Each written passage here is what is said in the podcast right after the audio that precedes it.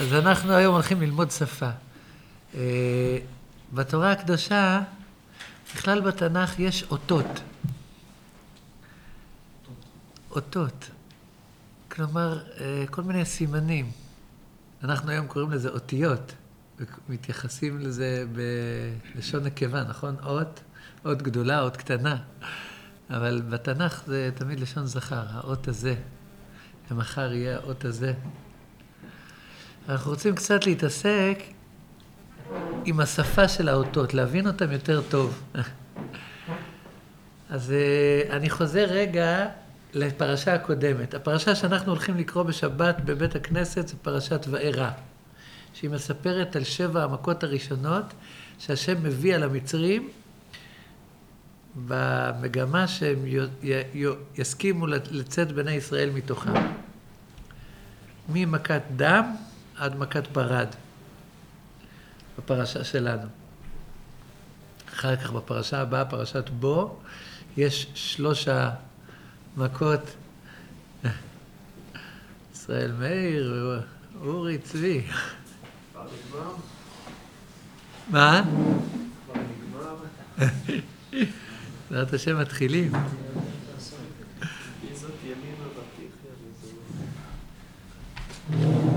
רגע, יש עוד דף? נשאר עוד דף מיותר? איזה מקום? לא. וואו, מצלמים כבר. וואו. אז הפרשה הבאה יש 3 מכות. בו, כולם אומרים שזה סימן, שבו זה כתוב בכתיב חסר. אז בית א' זה 3 מכות נוספות, והיציאה של ישראל ממצרים בפרשה הבאה. אחרי זה פרשה אחרי זה, זה קריאת ים סוף. אבל בפרשה הקודמת יש התחלת הגאולה. התחלת הגאולה. הקדוש ברוך הוא ממנה את משה רבנו להיות המושיע של עם ישראל ממצרים. במעמד ארוך שקוראים לו, יודע, יודעת, מעמד הסנה, 12 נקודות לישראל. נכון. בהר חורב, בהר האלוהים, בהר סיני, הקדוש ברוך הוא מתגלה אל משה רבנו. הוא רואה פתאום מחזה מוזר. וירא אדוני אליו בלבת אש מתוך הסנה, וירא, והנה הסנה בוער באש, והסנה איננו עוקל. הוא רואה שיח קוצני שנקרא סנה, תודה, הוא רואה שיח קוצני שנקרא סנה, ושהוא בוער באש, והאש לא מצליחה לאכול אותו. וזה מוכר למשה מאיזשהו מקום. מאיפה זה מוכר למשה? הוא מגיע ממצרים. במצרים הוא ראה איך שכולם מנסים להעביד ולהשמיד את עם ישראל. הרעיון של פרעה, כל הבן הילוד, היאורה תשליכו, ולכל הבת וחיון, זה היה הניסיון הראשון של, לא נעים לי להגיד, הפתרון הסופי לבעיה היהודית. זה שהוא ביקש להשאיר את הבנות, זה לא בגלל שהוא היה רחב לב ולארג'. הוא חשב לקחת אותם שלל. והתוכנית שלו הייתה, ולא ייזכר שם ישראל עוד. ובאופן פלאי, כאשר יענו אותו, כן ירבה וכן יפרוץ. לא מצליחים להשמיד את עם ישראל.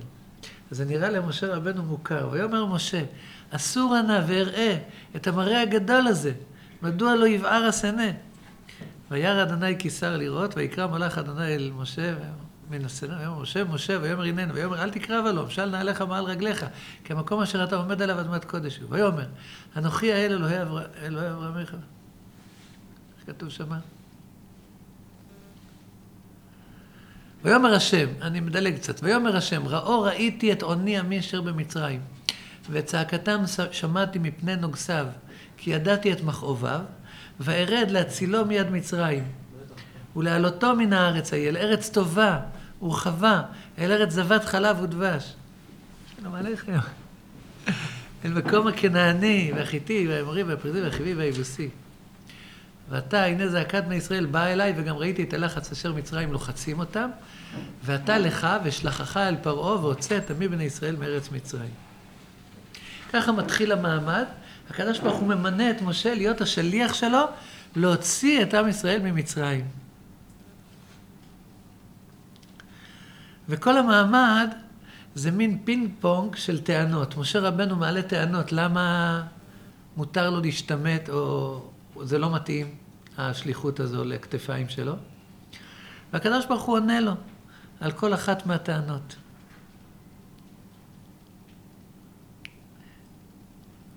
מה מיוחד בזה שהוא הולך לסנה הבועל? או בני האדם במדבר שהם רואים משהו בועל, הם היו הולכים אליו. כאילו למה זה דווקא מה ש... ברגע שמשה עושה את הצעד הזה, אז השם החליט... בשביל להיות מנהיג, צריך להיות ערני ועם תשומת לב. הוא היה עסוק. יש לו צון לראות, יש לו צון על הראש. פתאום הוא רואה אש בתוך הסנה, טוב, זה כנראה מחזה די שכיח במדבר. אבל הוא מצליח לשים לב שהסנה בוער באש והסנה איננו הוא קל, וזה אומר אסור ענה. כל הסיפור של ההתחלה, אולי נדבר על זה בסוף השיעור בלי נדר, כל שרשרת הסיפורים שהתורה מתחילה ומספרת לנו על משה רבנו בתחילתו, זה צורה של מנהיג. אולי נגיד את זה בשתי מילים. משה רבנו גדל בבית פרעה. מספרים לו שהוא מצרי. מלמדים אותו מצרית, והוא גדל כנסיך מצרים. ובכל זאת הוא זוכר את מה שאימא שלו סיפרה לו ב-24 חודשים שהוא היה איתה, שהיא העניקה אותו, שהוא יהודי. וכשהוא קצת גדל, הוא יוצא אל אחיו וירא בסבלותם. וירא איש מצרי, מכה איש עברי מאחיו. מה אתה מתלהב, ילד, נער? כל מצרים מלאים עכשיו בערך איזה 1,200,000, מיליונים של מצרים מכים אנשים עבריים. זה לא סיפור חריג. יש לסיפור הזה ותק, יש לו רוב. הוא מאוד מאוד משכנע. כל מצרים מלאים אנשים מצריים, מכים אנשים עבריים. זה לא משהו חריג. למה אתה לוקח את זה כל כך קשה?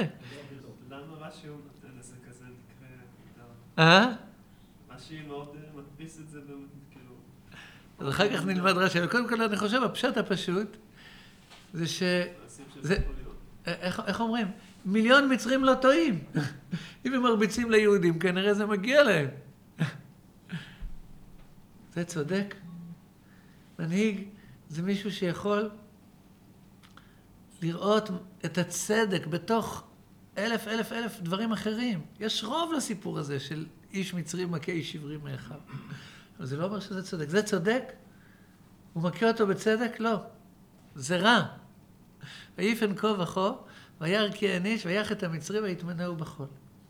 ויצא ביום השני, והנה שני אנשים עברים ניצים. הוא רואה שני אנשים יהודים רבים. ראית פעם שני יהודים לא רבים? סליחה על השאלה, בוטה. זה לא חידוש, שני יהודים עבריים, ניצים, זה ככה זה עובד. יש לזה רוב, זה כל העולם זה הולך ככה. יש את הבית כנסת שאני נכנס, הבית כנסת שאני לא נכנס, וגם בתוך הבית כנסת שאני נכנס, יש את האנשים שאיתם אני לא מדבר. זה לא מעניין אותו שיש לזה רוב. והוא אומר לרשע, למה תכה רעך? והוא אומר, מי שמך להיסר ושופט עלינו? על האורגני אתה אומר, כאשר הרגת את המצרי? וירא משה ויאמר, אכן, נודע הדבר. וישמע פרעה את הדבר הזה, ויבקש להרוג את משה, ויברח משה מפני פרעה, וישב בארץ מדיין, וישב על הבאר. נו, עכשיו סוף סוף, הוא יתבגר, הוא יבין שיש רע בעולם ואין מה לעשות, צריך להרים ככה את הידיים, לפלפל בעיניים ולהגיד, מה אני יכול לעשות? סוף סוף הוא ילמד, לא? ולכהן מדיין 7 בנות, ותבונה ותדלנה, ותמלאנה את הרהטים להשקות את צאן אביהם. 7 בנות של יתרו, הן דולות את המים מהבאר, וממלאות את הרהטים, זה הבריכה הזו שהבהמות באות ושותות מתוכה. למי שייכים המים?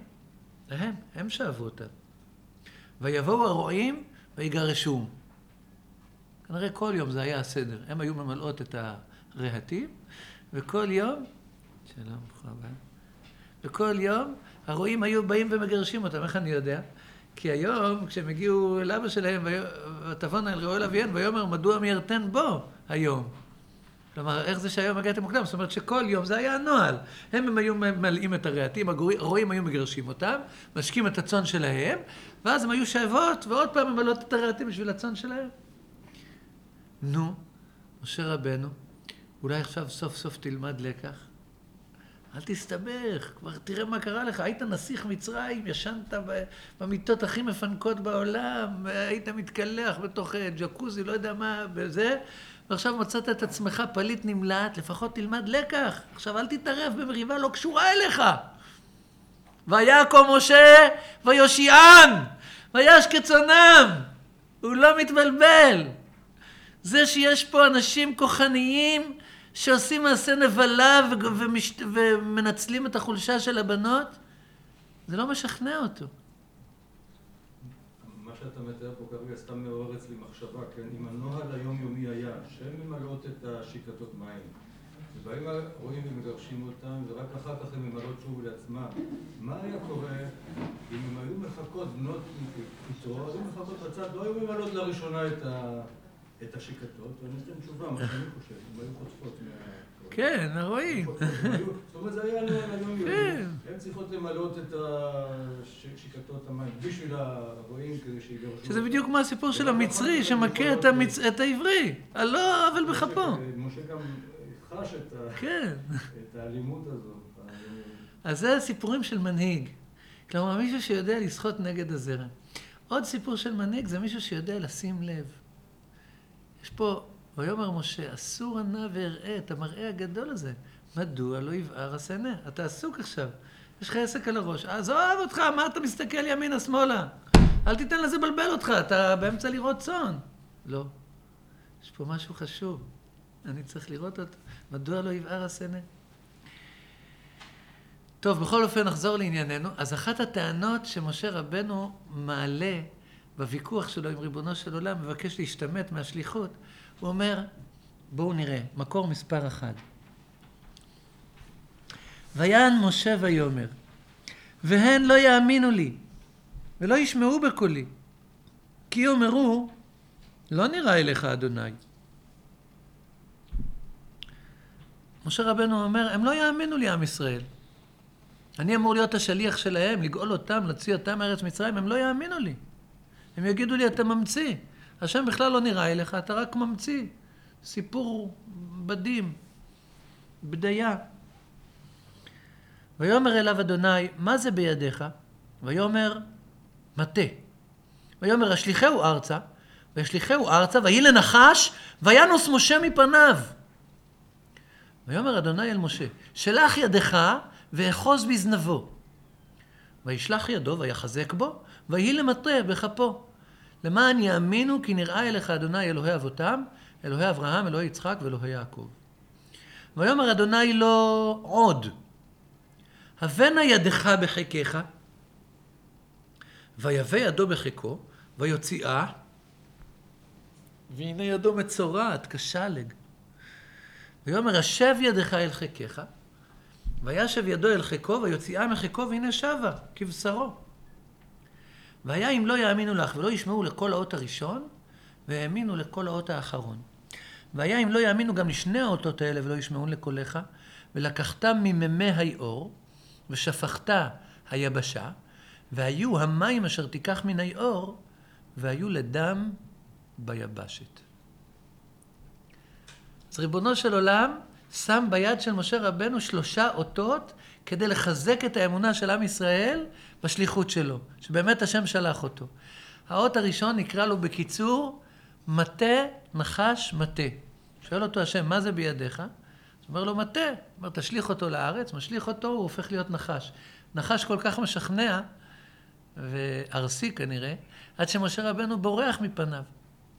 הקדוש ברוך הוא מצווה את משה, שלח ידך ויחוז בזנבו, וישלח ידו ויחזק בו, ויהי למטה בחפו. הוא חוזר להיות מטה. ברגע שמשה רבנו תופס אותו בזנב, אופס, הוא חוזר להיות מטה. זה האות הראשון.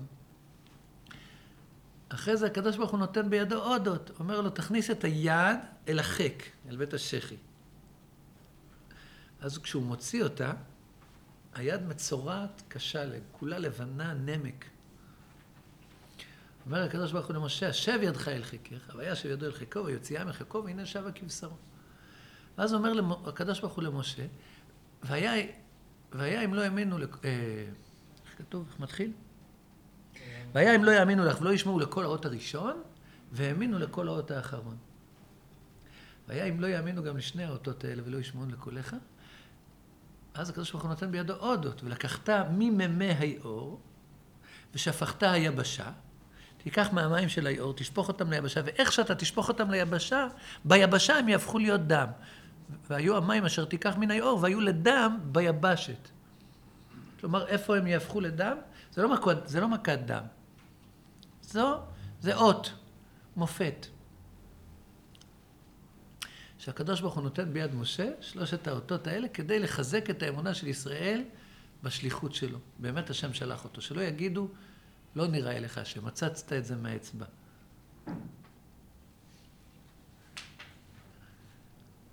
והשאלה היא, למה לתת בידיים של משה שלושה אותות?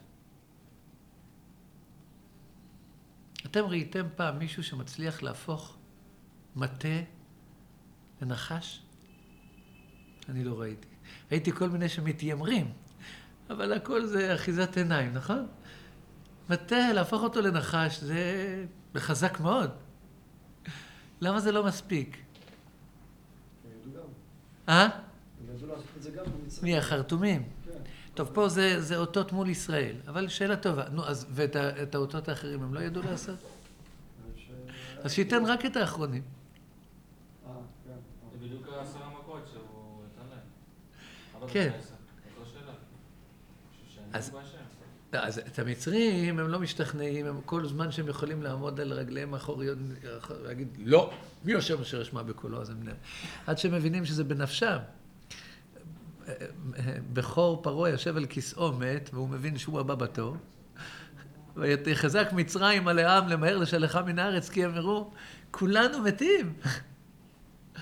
אז כל זמן שהם יכולים להתנגד, הם מתנגדים. אבל למה? הקדוש ברוך הוא נותן ביד משה שלושה אותות. ובמיוחד שמפורש שאם לא יאמינו לכל האות הראשון, אתה מכיר את הוורט הזה? מה זה החיוך הזה, רבי? לא, אתה לא מכיר את הוורט הזה, את השיעור הזה. על האותות, כן? מכיר? זוכר? הרבי יהושע דרש על זה גם. עכשיו ערכתי את השיחה שלו. הוא מזכיר שם את השיעור שלנו, נכון? כן, כן, הריחות. האחרונה התחילה. בדיוק עבדתי על זה. אז למה שלושה אותות? ובמיוחד רואים, הוא אומר לו, והיה אם לא יאמינו לכל האות הראשון, והאמינו לכל האות האחרון. כלומר, יש קבוצה בעם ישראל שתאמין לאות הראשון, ויש קבוצה שהאות הראשון לא יהווה בשבילהם סיפור. אמרנו שלושת האותות, אני חוזר עליהם. אחד זה מטה, נחש, מטה. השני זה יד בריאה, מצורעת ושוב בריאה, והשלישי זה מים שהופכים להיות דם. זוכרים? זוכרות? מטה, נחש, מטה, כלומר המטה הופך להיות נחש, הוא חוזר והופך להיות מטה. היד הבריאה הופכת להיות בחק של משה מצורעת, ושוב בחק של משה הופכת להיות בריאה. והמים שנשפכים, נלקחים מן היאור ונשפכים ביבשה, הופכים ביבשה להיות דם. זה לא הפיך. מה? השלישי הוא לא הפיך. כן, השלישי הוא לא הפיך. מה אמרו פה? לא, זה לא. חשבתי אולי שזה כאילו מכמה חי בגוף האדם, דומה שזה חי, זה נוגע בכמה יסודות. זה נוגע בכמה. אני חושב, זה מאוד ברור, קודם כל מזה שיש שלושה אותות, וגם מהתיאור הזה שהיה אם לא יאמינו לכל האות הראשון, והאמינו לכל האות האחרון. והיה אם לא יאמינו גם משני האותות האלה, ולא ישמעו לקולך, ולקחת. אז רואים שיש כאלה שהאות הראשון מדבר עליהם, יש כאלה שהאות הראשון לא מדבר עליהם, אבל האות השני ידבר עליהם, ויש כאלה ששני האותות הראשונים לא ידברו עליהם, והאות השלישי ידבר עליהם. עכשיו, אם האות השלישי היה איזה מכת מחץ, שהוא מסוגר את כל הפינות, אז זה היה רק אותו. כלומר, זה ברור ששלושת האותות הם מכוונים כנגד טענות שונות שגורמות לפקפוק בשליחות של משה. בסוף, משה רבנו מגיע לעם ישראל במצרים, ואומר לו, אומר לכולם, אוסף את כולם, אומר להם, השם שלח אותי לגאול אתכם, להוציא אתכם ממצרים. וכולם כאיש אחד עונים לו, בסרט שהוא רואה, כולם אומרים לו כאיש אחד, או במילים אחרות, גיחי גיחי, ממש מצחיקי. אבל לכל אחד יש סיבה אחרת למה הוא אומר את זה. משהו אחר רוחש בליבו, יש 3 כיתות, שלכל אחד מהם יש טענות אחרות, למה לפקפק בנבואתו של משה. ועכשיו אני רוצה לעשות כאן איזה תרגיל. אל תיקחו אותי למחלקת אשפוז בבית חולים פסיכיאטרי לתמיד. אבל נניח שאני משה, אני לא באמת, כן? אבל אני משה, בסדר? לצורך העניין. ואתם, לצורך הדמיון המודרך שלנו, אתם עבדים, 86 שנה, בנים של עבדים, נכדים של עבדים במצרים. אני מגיע אליכם, אוסף את כולכם, ואומר לכם, חברים, ריבונו של עולם התגלה אליי, הייתי במדיין, הייתי רואה את הצאן של יתרו, והלכתי להר סיני, ופתאום שם התגלה אליי השם ואמר לי, הוא שולח אותי להוציא אתכם מארץ מצרים ולגאול אתכם, להביא אתכם אל ארץ טובה ורחבה, אל ארץ זבת חלב ודבש, אל מקום הכנעני. כולכם אומרים לי כאיש אחד, איבקי עלקי בקי, תחפש את החברים שלך, תזכור להם את השטויות האלה. ואני שואל, למה אתם אומרים לי את זה? מה? למה זה יותר מצוי גם? פעם אולי הדעת שלהם הייתה שונה, אבל היום בכלל. כן, היום כולם... אני שואל אתכם, עכשיו אתם עבדים במצרים.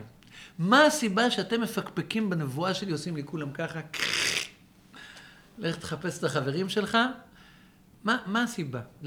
למה הדברים שאני אומר, שהשם התגלה אליי, ואמר לי, שראו ראיתי את עוני עמי אשר במצרים, וצעקתם שמעתי מפני נוגסיו, כי ידעתי את מכאוביו, וארד להצילו מיד מצרים, ולעלותו מן הארץ ההיא אל ארץ טובה ורחבה, אל ארץ זבת חלב ודבש. למה זה לא אמין? אין הוכחה. אבל מה הסיבה לפקפק בזה? תגיד את מה שפשוט. כי לא מכירים אותו עדיין, לא אין איזה הוכחה. מצוין. כלומר, סיבה ראשונה, מי אתה? אומר, מה אמרנו? אביאור? אומר אביאור, אם הקדוש ברוך הוא היה רוצה לגאול אותנו, למה שהוא ישלח אותך? הוא לא יכול לשלוח מישהו מאיתנו? אתה לא גדלת איתנו. גדלת בארמון בית פרעה עם כפית זהב בפה. ואחר כך היית איזה 60 שנה בארץ מדיין. הקדוש ברוך הוא רוצה לגאול אותנו, למה שהוא ישלח אותך? אין לו רעיונות יותר... כאילו, למה שלא ישלח אחד מאיתנו? מצוין. סיבה אחת, לפקפק בנבואה. איזה עוד סיבות יש? תגידו את מה שפשוט. מה קרה עכשיו? עכשיו הקדוש ברוך הוא ראה את עוני עמו אשר במצרים. אבל למה זה בלתי אפשרי? למה זה חסר התכנות, זה לא יכול להיות. ייאוש. ייאוש ממי? מהמצב שלנו. 200. מה? 200 שנה. אנחנו 86 שנים עבדים.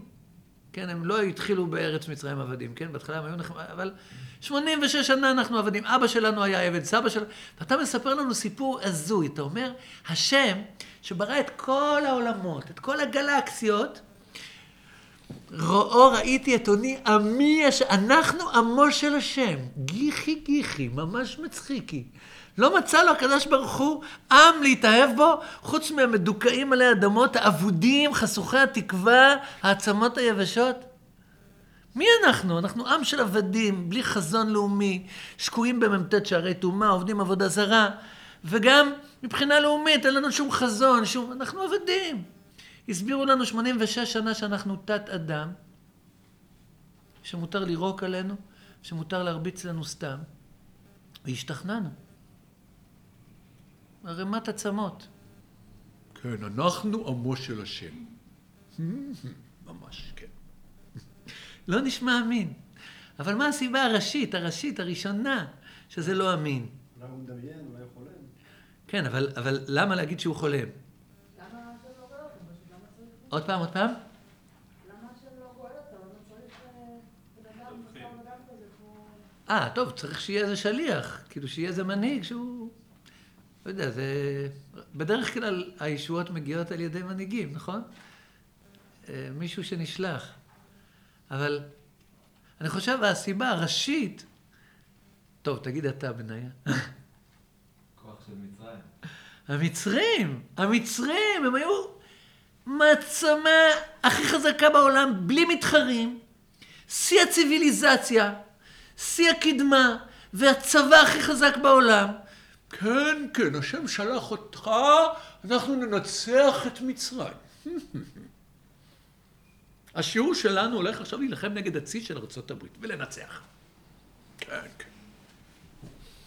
ממש נשמע אמין. מאיפה הבאת את הסרט הזה? מאיפה, כאילו, לקחת, מה לקחת, כאילו? זה לא אמין. המצרים היו שיא הקדמה. הציביליזציה שלהם, בנקודות מסוימות אנחנו לא מגיעים אליהם. הקדמה שלהם, הם ידעו לשמר רקמות חיות בטמפרטורת החדר למשך אלפי שנים. הם ידעו לעשות מומיות. אנחנו לא יודעים. אנחנו יודעים להכניס לחדר קירור, למקפיא. אבל אנחנו לא יודעים לשמר בטמפרטורת החדר רקמות חיות שלא ירקבו. הם ידעו לחנות. יש מומיות עד היום, המבנים המדהימים שהם עשו שם, מבחינה ארכיטקטורה, שאנחנו לא יודעים לחכות אותה. איך הם ידעו לעשות את זה? מה זה הדברים האלה? הפירמידות. והצבא שלהם הכי חזק בעולם. כן, השם התגלה אליך ואמר לך שאנחנו נצליח, ננצח את מצרים ונצא מכאן. כן, כן. לא נשמע אמין. אז אמרנו, אם כן, 3 טענות שעלולות להיות רוחשות בליבם של ישראל, וכל אחת מהן, מישהו שבוער לו שהשם לא שלח אותך, כי זה לא יכול להיות שהשם אמר לך שנוצא ממצרים, מצרים המפלצת האימתנית הזו שאי אפשר לשלוט בה. זה לא ישכנע אותו אם תדבר על הדברים האחרים. אבל מישהו אחר, לא מטריד אותו הסיפור של מצרים, אבל אנחנו, איך אנחנו, עם אבוד, חסוך תקווה, אנחנו עמו של השם, לא אמין. אז אליו צריך לדבר בשפה אחרת. ויש מישהו אחר שמה שמטריד אותו, מה, למה אתה מחותן פה? למה שהקדוש ברוך הוא ישלח אותך? מי אתה פה בסיפור? אז הקדוש ברוך הוא נותן בידו של משה רבנו 3 אותות. והם מכוונים, כל אחד מהם כנגד אחת הטענות האלה. צריך לזכור שמצרים, הסמל שלה היה נחש. מעריצים את הנחש, עובדים את הנחש. הנחש כנראה היה אחד הסמלים. אגב, הסמל של הנחש זה עכשיו הסמל של הרפואה שלנו. של הרפואה, נכון, בגלל... זה צריך להיזהר מהרופאים. גם אמר את זה. למה דרך אגב זה סמל של חיל הרפואה ושל הרפואה היום?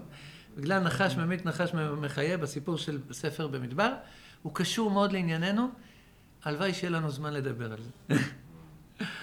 אבל אנחנו מתחילים עם זה שמצרים מנחש, אז הבאתי פה פסוקים בספר ירמיהו, שבשבת הבאה הם יהיו ההפטרה שלנו, לא השבת הקרובה שאחריה. עגלה יפהפייה מצרים, קרץ מצפון בא בא, קולה כנחש ילך. ויש עוד הרבה ראיות שמצרים, הסמל שלהם זה היה נחש. התנין, לא התנין והנחש. התנין והנחש, התנין הגדול הרובץ בתוך יאורה. יש קשר בין הנחש לתנין, רואים באותות האלה. בכל אופן, על כל פנים, אז הנחש הזה, אני אומר עכשיו קודם כל בקיצור נמרץ, כי זה הדבר הכי חשוב שתזכרו מהשיעור הזה. אומר הקדוש ברוך הוא למשה רבנו, ומשה רבנו לעם ישראל. המצרים האלה שאתם מדמים אותם לנחש, ולכן פוחדים מהם פחד מוות, ולא מבינים איך אפשרי לשלוט בהם, הם לא באמת נחש. הם מטה בידיים שלי. אני הוא שמניף אותם עליכם להכות אתכם. מה ההבדל? יש 2 סיטואציות מאוד דומות. נחש רודף אחריך, נחש ארסי, ואיש עם מקל רודף אחריך להכות אותך. יש הרבה דברים דומים. האינסטינקט הפשוט זה לברוח ולקלל אותו, ויש פחד שרוחש בלב, יש הרבה דברים דומים. אבל יש משהו שונה. בין נחש שרודף אחריך לבין מישהו עם מטה שרודף אחריך להכות אותך. מה השונה? למי מופנה הפחד? כשנחש רודף אחריך, ממי אתה מפחד? אחרייך? מהנחש. כשמטה רודף אחריך להכות אותך, כשמקל בידיים שמישהו רודף אחריך להכות, למי מופנה הפחד? למי שמחזיק ביד שלו את המטה, נכון? מה? תלוי זה מקל. עוד פעם? תלוי זה מקל גם. כן, מקל מפחיד. אבל למי אתה מפנה את הפחד? אומר ריבונו של עולם, הנחש הזה שאתם מפחדים ממנו, ובגלל זה אתם לא מאמינים בשליחות של משה, כי המצרים נראים לכם, הנחש הזה נראה לכם עצמאי בשטח, עושה מה שבא לו, מטיל אימת מוות על כל מי שצופה בו, גם מי שידע לפני רגע שהוא היה מטה. משה רבנו, הרי לפני רגע זרקת אותו מהיד שלך, זה היה מטה. זרקת אותו, הוא קיבל כזה מראה של נחש, שאתה בעצמך שזרקת אותו, זוכר שהוא מוטה, תפסת את הרגליים, ברחת, וינוס משה מפניו. אומר הקדוש ברוך הוא, חברים, זה לא באמת, הנחש העצמאי בשטח הזה, שהוא נראה עצמאי, הוא לא באמת נחש. ההתחלה והסוף שלו הוא מטה. כשתזכרו שהוא מטה בידיים שלי, אני הוא שענפתי אותו עליכם, תפסיקו להפנות את הפחד אליו, תחזרו להפנות את הפחד אליי ותזכרו שאני שולט בו.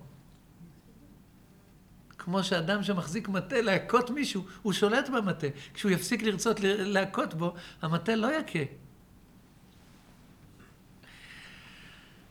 אז הדימוי הזה הוא דימוי, אני אקצר פה בראייה של, אבל זה, הבאתי פה במקור מספר 2.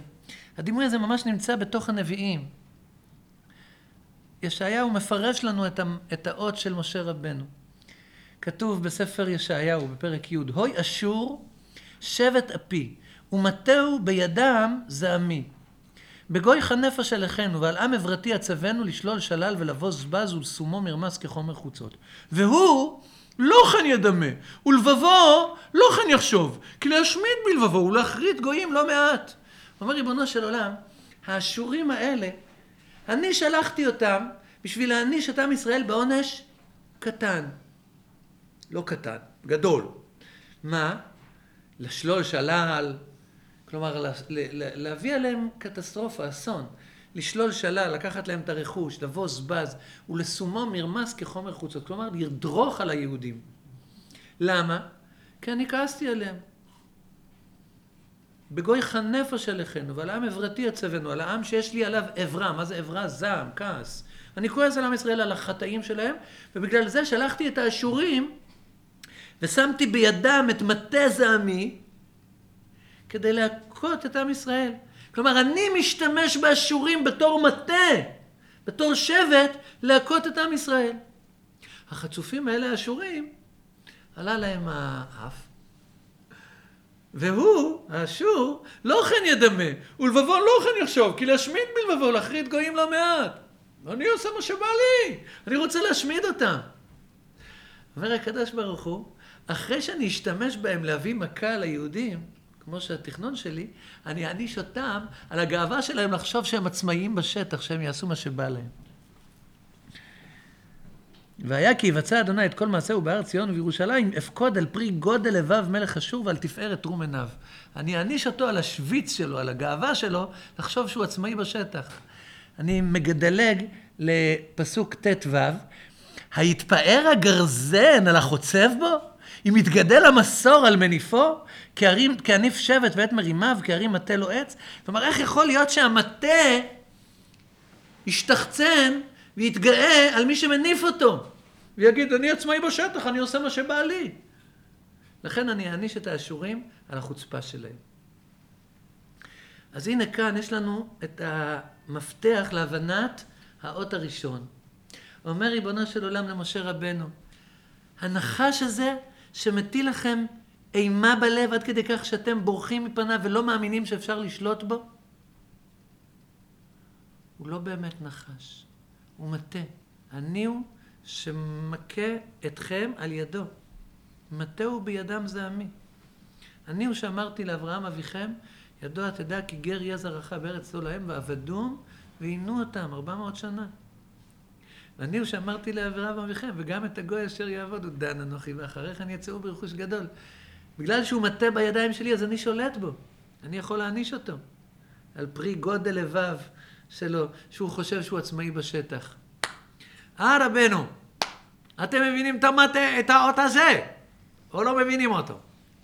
אומר הקדוש ברוך הוא למשה, המצרים האלה שנראים נחש, הם לא באמת נחש, הם מטה בידיים שלי. כשתבינו את זה ותאמינו בזה, יקל אליכם להאמין שאני שולט בהם. וכמה שהם נראים מפלצת שהיא לא נשלטת, נחש שבורחים מפניו, הם באמת מטה זעם בידיים שלי, ואני שולט בהם. אז זה ככה האות על רגל אחת, וזה מה שחשוב לי שתזכרו.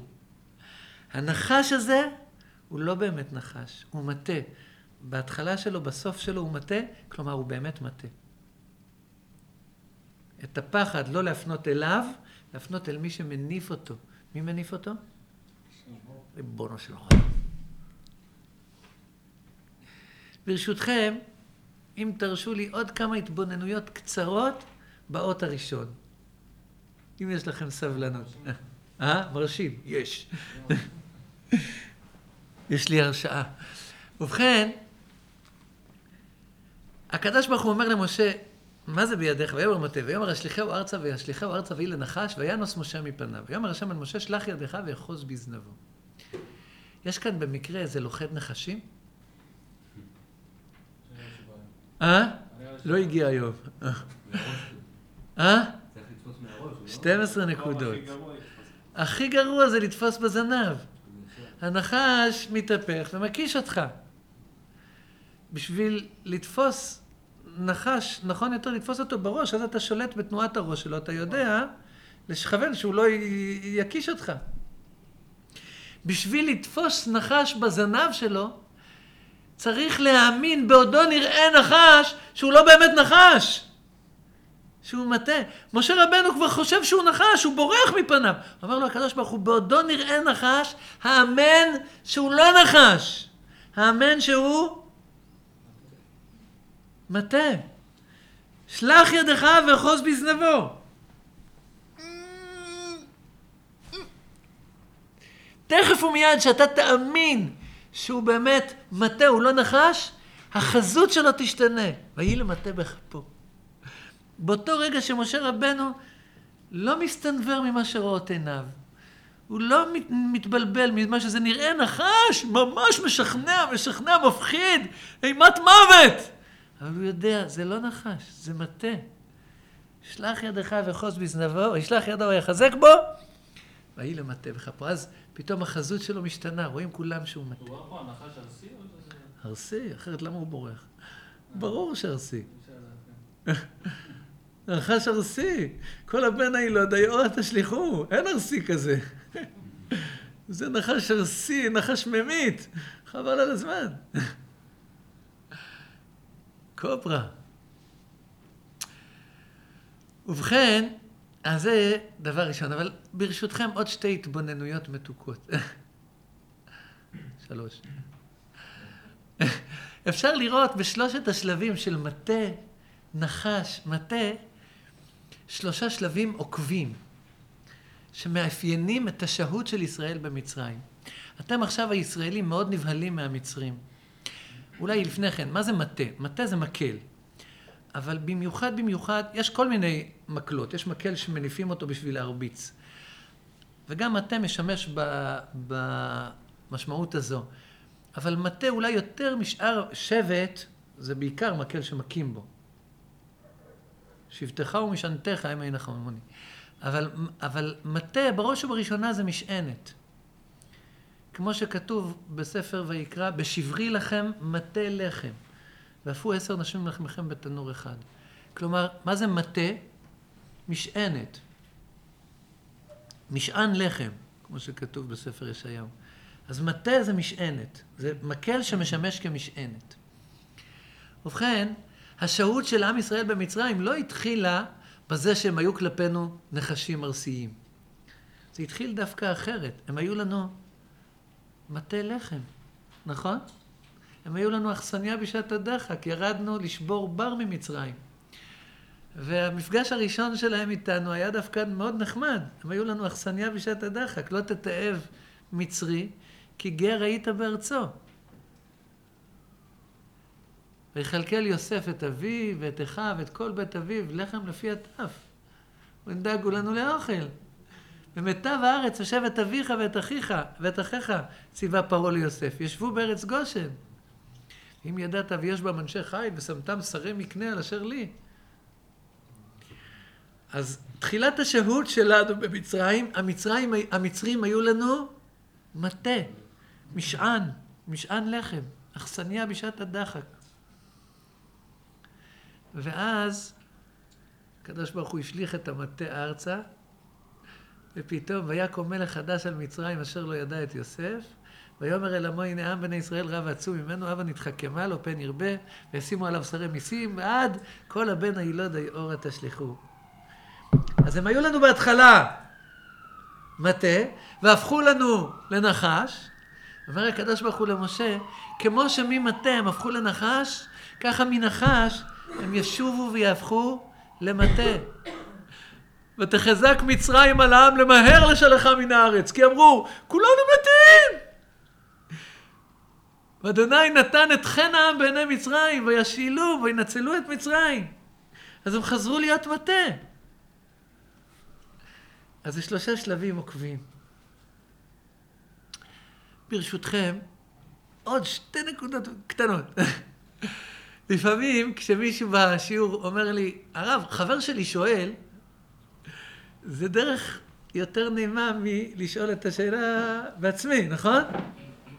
כלומר, כשאני מצביע לרב אומר, החבר שלי, לא אני, החברים שלי הם שואלים, זו שאלה שרוחשת בליבי, אחרת לא הייתי שואל אותה.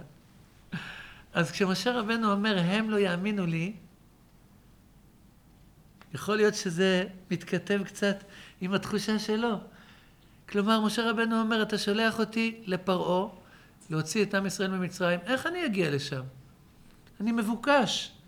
יש תמונות שלי בכל רעמסס, בכל פתאום, בכל, אני יודע, נוף, בכל תחפנחס, בכל הערים במצרים, תמונות ענקיות שלי מבוקש עם סכום ענקי של דולרים שעל הראש שלי, מי שיסגיר אותי. איך אתה שולח אותי לתוך לא הארי, להוציא את עם ישראל ממצרים, ואתה לך ואשלחך אל פרעה. כן, אני אלך אל פרעה. תוך הלוע של הארי, שהוא יבלע אותי, של הנחש, לא של הארי. הוא גדל שם אבל. אומר לו הקדוש ברוך הוא, היי, לא מההתחלה פרעה היה לך נחש. דווקא תחילת ההיכרות שלך עם פרעה הייתה, הוא היה לך מטה. מי מצא את התיבה של משה בתוך הסוף ולקח אותה ותחמול עליו ותאמר מילדי העברים זה? מי? הבת של פרעה. קוראים לה בתיה, לא? בתיה? כנראה בתיה, עם חיריק בבית. לפי, זה דרשה של חז"ל מפסוק בספר דברי הימים, ובפסוק מנוקד בתיה. זה השם האמיתי, זה בתיה, לא כמו שנהוג לומר. לפי חז"ל, כן? לפי הדרשה הזו.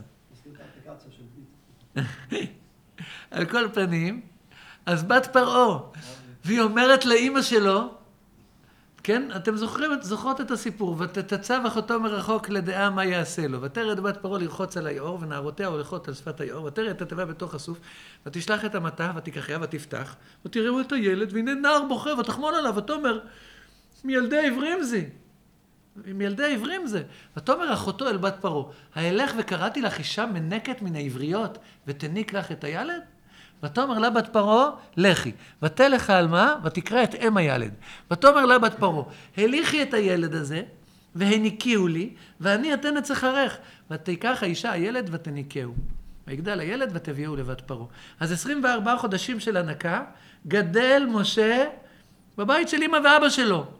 וכל חודש, גברת יוכבד ואדון אמרה, מקבלים צ'ק. משוך על חשבונו של מי? על זה שהיא מניקה אותו. משוך על חשבונו של פרעה חנטריש בעם. כל חודש הם מקבלים צ'ק. ומן הסתם, עלול להיכנס איזה מצרי, לבית של העבריים האלה, יש פה ילד קטן, והפרעה ציווה כל הבן הילוד היהורה תשליכו, נכון? אז מן הסתם, בפתח של בית עמרם ויוכבד עומדים שני שומרים מצריים, שומרי ראש, שדואגים שלא ייכנס איזה מצרי חמום מוח, ויקח את הילד של פרעה, ויזרוק אותו ליאור.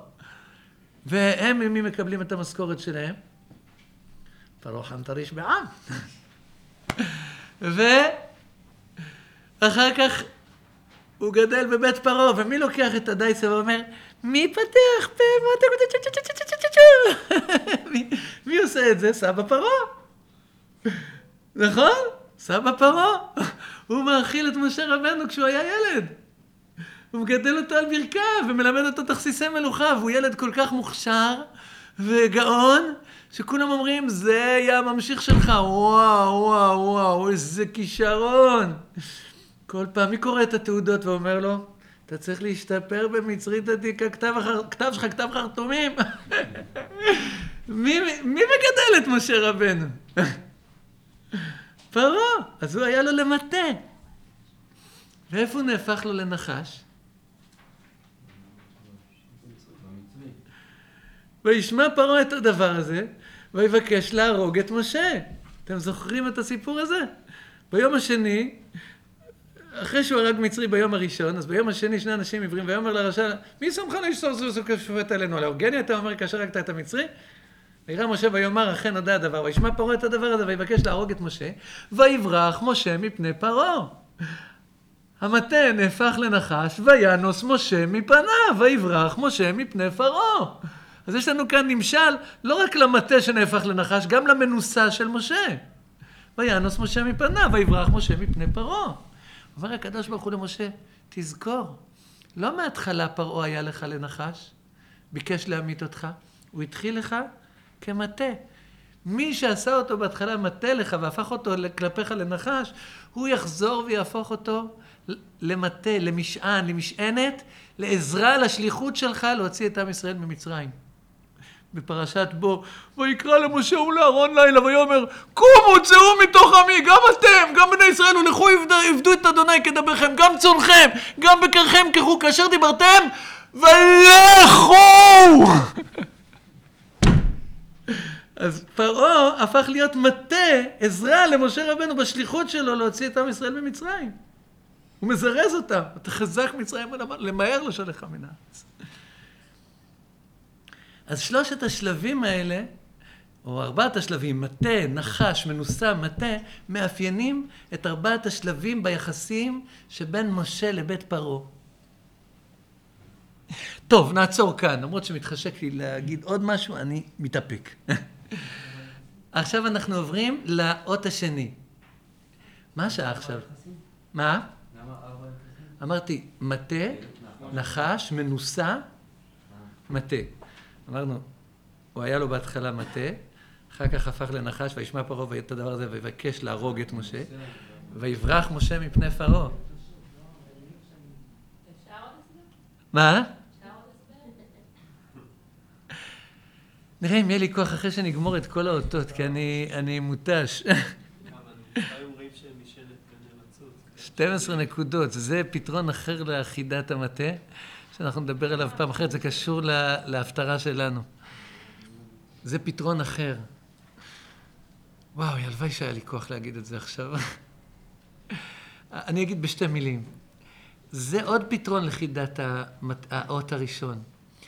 המצרים האלה שאתם נשענים עליו, הבאתי פה את הפסוקים האחרונים בישעיהו, תראה את הפסוק האחרון. והיה ביום ההוא לא יוסיף עוד שער יעקב ופלטת בית שער ישראל ופלטת בית יעקב להישען על מכהו ונשען על אדוני קדוש ישראל באמת. יש משהו, יש מה שנקרא תסמונת האישה העמוקה. גם כשהמצרים האלה מכים אותנו, אנחנו בונים את תמונת העולם שלנו ואת מפת המציאות שלנו לפי הראש של המכה. כי הוא נראה לנו כל כך עוצמתי, כל כך יציב, אז אנחנו מסרטטים את מפת העולם כמו שהוא מבין. אנחנו באמת תת אדם, הם באמת הגזע האדונים, ואנחנו נשענים בפסיכולוגית עמוק, בנפש אנחנו נשענים עליהם. ואומר ריבונו של עולם, הנחש הזה, המטה הזה, שהוא נראה ביניכם כל כך יציב, זה הפוך ממה שאמרנו קודם. המטה הזה שנראה ביניכם כל כך יציב, אפשר להישען עליו, הוא לא באמת מטה, הוא נחש. הוא בלי רגליים, הוא לא יציב, אין בו שום יציבות. וזו ההפטרה שלנו בשבת הזו, שכתוב שמה על מצרים, בתופסם בך בכף תרוץ ובקעת להם כל כתף, וישענם עליך תשבר ועמדת להם כל מותניים. כלומר, עם ישראל, יעני אותה משענת קנה לבית ישראל. הוא מאשים יחזקאל, הנביא, את המצרים, בזה שהם היו משענת קנה לבית ישראל. כלומר, משענת שנראית יציבה, יש לה חזות יציבה, נשענים עליה, וכשנשענים עליה פתאום היא נשברת, ובמקום שהיא תהווה סעד וסמך, הראשי, כאילו השבר, הקצוות של השבר נכנסים בתוך היד ופוצעים אותה. בתופסם בך בכף תרוץ, תתרוצץ, ובקעת להם כל כתף, אתה שובר להם את הכתפיים. וישענם עליך תשבר ועמדת להם כל מותניים.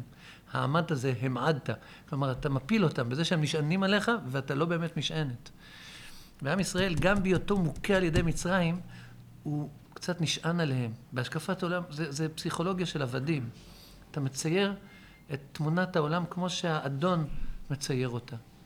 הוא נותן לי מכות, כנראה שהוא צודק. הוא הגזע האדונים ואני התת אדם. טוב, אז זה פתרון אחר. זה הפתרון של יחזקאל, אנחנו לא מדברים עליו עכשיו. ברשותכם, יש עוד פתרון גם לישעיהו, אבל אני לא מגלה. הלאה, אנחנו עוברים לאות השני. אמרנו שהסיבה השנייה לפקפק בנבואתו של משה ובשליחות שלו, זה הדבר השני שלא אמין בסיפור הזה, זה אנחנו, עם ישראל, עם של עבדים, תת אדם, עבודים, חסוכי מרפא, אנחנו עמו של השם. אנחנו בכלל לא עם, אנחנו דומן לאומי, אנחנו עם מת.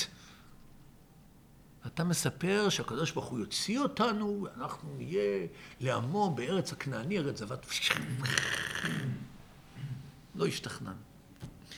לא בגלל המצרים שהם מפלצת כזו או גדולה, בגללנו. אנחנו עם עבוד.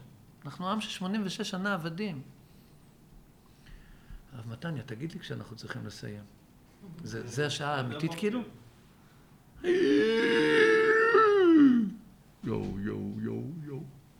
סליחה. מה, אז בוא נגיד את זה מהר, רבו ישי. אז במילים אחרות, מילים של יחזקאל הנביא, העצמות האלה, כל בית ישראל הם. הנה אומרים, יבשו עצמותינו, עבדה תקוותנו, נגזרנו לנו, אנחנו עם אבוד. אנחנו עם חסוך תקווה, חסוך מרפא. אנחנו מתים. מה, מתים אפשר להחיות? עבר הקדש ברוך הוא, הנה אני פותח את קברותיכם. באותו פרק ביחזקאל, המדזיין, חזון העצמות היבשות. ועליתי אתכם מקברותיכם עמי, והבאתי אתכם על אדמת ישראל, ועשיתי את... כן, ריבונו של עולם יכול לחיות מתים. אנחנו יודעים מעט מאוד על מחלת הצרעת. דבר אחד אנחנו יכולים לדעת בוודאות. בדרך הטבע זו הייתה מחלה חסוכת מרפא. אי אפשר היה להירפא ממנה.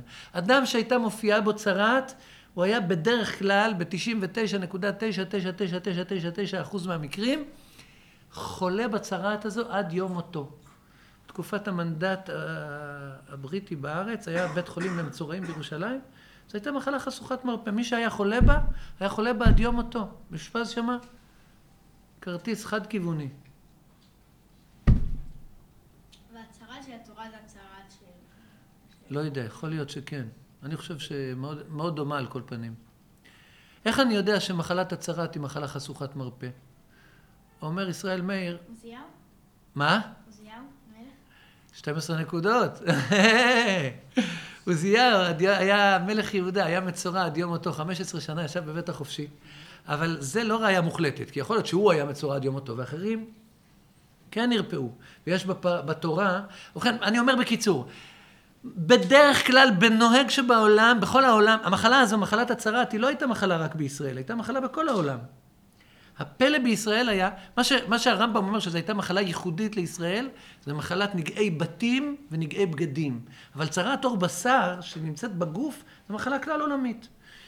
ובנוהג שבעולם לא הייתה ממנה תרופה. עוד רגע אנחנו נוכיח את זה בפירוש. ולכן המצורע חשוב כמת. מפני שכמו שהמוות הוא בדרך כלל חסוך מרפא, ככה המצורע הוא חסוך מרפא. מה זה חסוך מרפא? אי אפשר להירפא מזה. מישהו קטוע רגל, אי אפשר להירפא מזה. נכון? אני, קרתו לי 65% מהכבד בקיץ. אני, אין לי 65, העונה הימנית של הכבד איננה. זה לא משהו שעתיד, זאת אומרת, הכבד, העונה השמאלית התפתחה וכולי, אבל העונה הימנית איננה, נכון? אז המחלה חשוכת מרפא, בלי אפשרות להירפא ממנה. איך אני יודע שזה נכון? אז קודם כל אני אומר, מצורע חשוב כמת. זה כתוב בתורה, על מרים. אבל יש ראיה מאוד מאוד ברורה. היה שר צבא ארמי, שקראו לו נעמן. ישראל מאיר מכיר אותו. קראו לו נעמן, הוא היה גיבור חיל מצורע. והם שבו, הארמיים, זה הסורים של היום, זה הממלכה שהייתה נמצאת בסוריה של היום, לקחו בשבי איזה נערה מארץ ישראל, כל יום היא שומעת את נעמן, מספר לאשתו כמה הוא מסכן וכמה הוא הלך לרופא אליל הזה ולקוסם הזה ולמחשף הזה ולדוקטור הזה, ואף אחד לא הביא מזור למחלה שלו שהוא מצורע. לא נעים, יושב בכל מיני פגישות דיפלומטיות ויש לו איזה כתם לבן מסריח על הראש. הוא מחפש להיפטר מזה והוא הלך לכל מיני רופאים וקוסמים ואלילים ואף אחד לא הצליח לעזור לו. יום אחד היא כבר לא מתאפקת, היא אומרת לגברת שלה, אכלה אדוני את פני הנביא אשר בשומרון, כי אז יאסוף אותו מצרעתו. מה הסיפור? שילך לאלישע הנביא, הוא מסדר לו את העניין. אמונה פשוטה של נערה מארץ ישראל. אז הוא הולך למלך שלו, בן הדד. בן הדד כותב מכתב למלך ישראל. הוא חושב שהנביאים אצל עם ישראל הם כמו הקוסמים והמחשפים אצל הגויים, שהם עובדי מדינה. עובדי עירייה.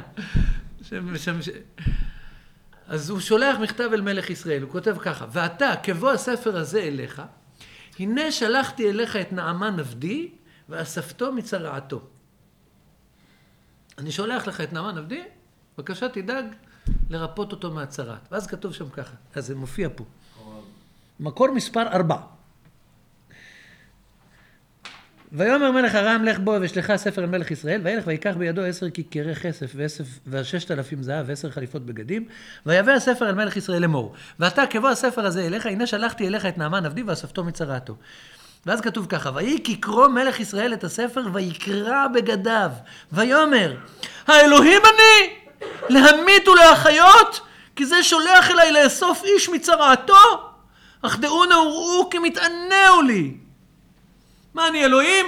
שאני יכול להחיות בן אדם אחרי המוות? שהוא שולח אליי לרפות בן אדם מצרעת? זה רק תואנה. הוא מחפש תואנה למה לפתוח נגדי במלחמה. מתענהו לי. הסוף של הסיפור כולם יודעים, אלישע בסוף מרפא את הארמי הזה מצרעת. גם אלישע מחיה מתים. אבל רואים מפה שמלך ישראל משווה בפירוש בין לאסוף איש מצרעתו לבין החייאת מתים. האלוהים אני? וכי אני אלוהים שאני יכול להמית ואחר כך להחיות? כי זה שולח אליי לאסוף איש מצרעתו? אני בן אדם. אחרי שבן אדם מת אי אפשר לרפות אותו. אחרי שבן אדם חולה בצרעת אי אפשר לרפות אותו מהצרעת הזו. הוא סתם מחפש תואנה לפתוח נגדי מלחמה. הוא שולח לי לבקש ממני לעשות משהו שבלתי אפשרי לעשות אותו. אז רואים שהצרת זה מחלה חשוכת מרפא.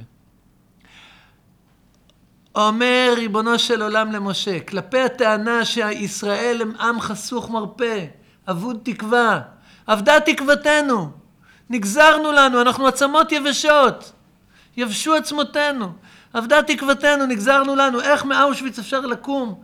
הקים את מדינת ישראל, איך מ-86 שנה של עבדות במצרים אפשר לקום? אנחנו עם עבוד, אין לנו תקווה.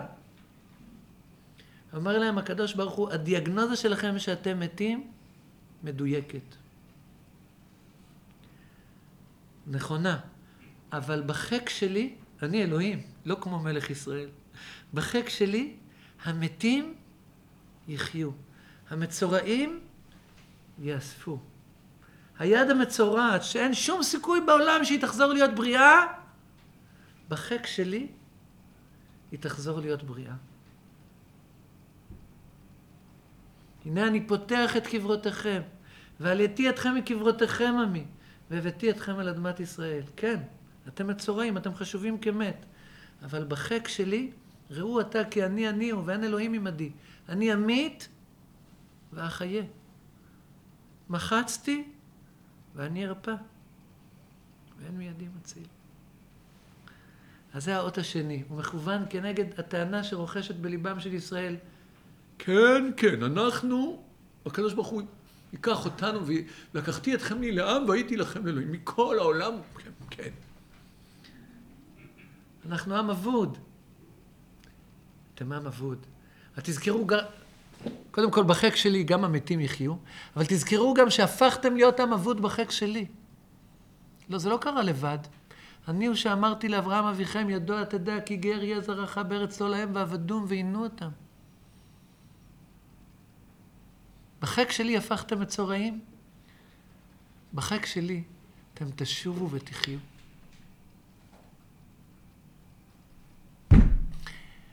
והאות השלישי, אנחנו מסיימים, שחרר אתכם בערבות.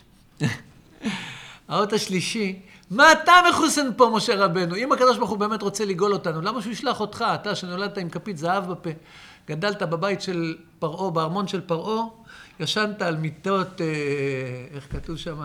מיטות זהב החסף, על רצפת בהת ושש ודר וסוחרת, והשקות בכלי זהב, כפית זהב, מי פתח פה? עם כפית של זהב עשו לך את המשחקים האלה. אה? מאמריקה הגעת. למה שהקדוש ברוך הוא ישלח את הישועה? אז יש משפט שחז"ל אומרים אותו בארמית, אני אסביר אותו אחר כך בעברית.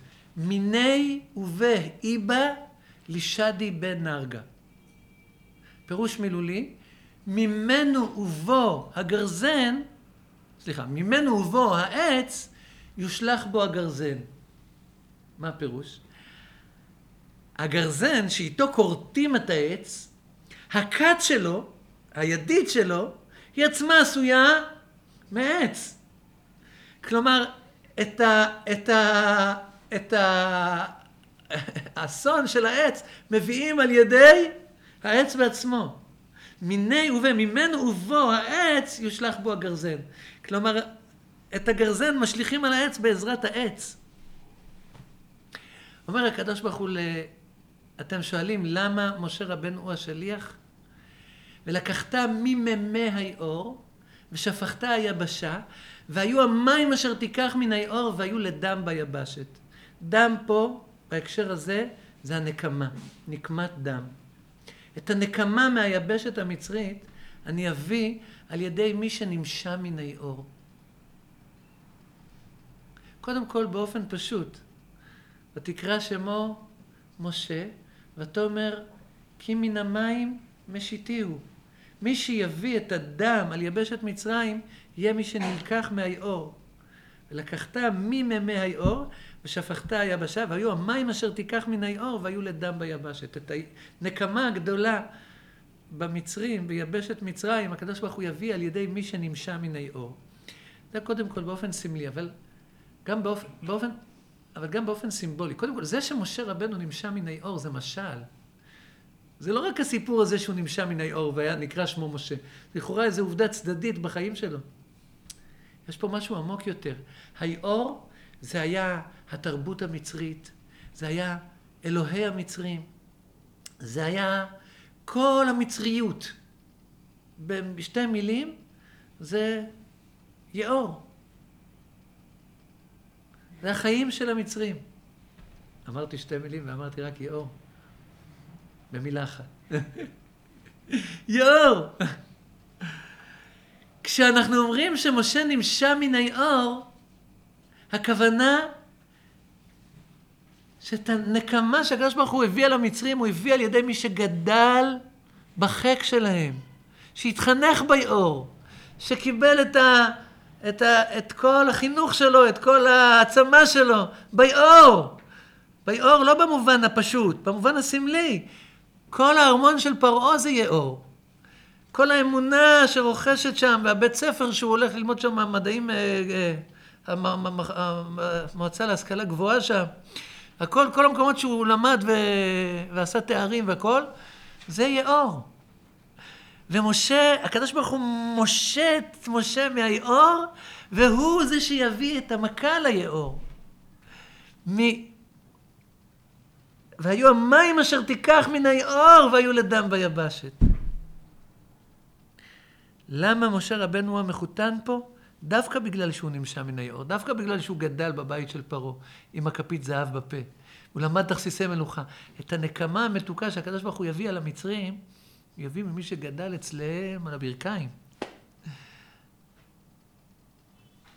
אז יש פה, אמרנו, 3 אותות שמענה ל3 טענות שונות, שיכולות, עלולות להביא לפקפוק בשלוחתו של משה. גמרתי אתכם לגמרי, אני מתנצל על האורך. ברוך אדוני לעולם אמן ואמן. רבי חנניה בן עקשיה אומר, רצה הקדוש ברוך הוא לזכות ישראל לפיכך יאמר להם תורה ומצוות שנאמר, אתה חפץ למען צדקו, יגדיל תורה וידיר.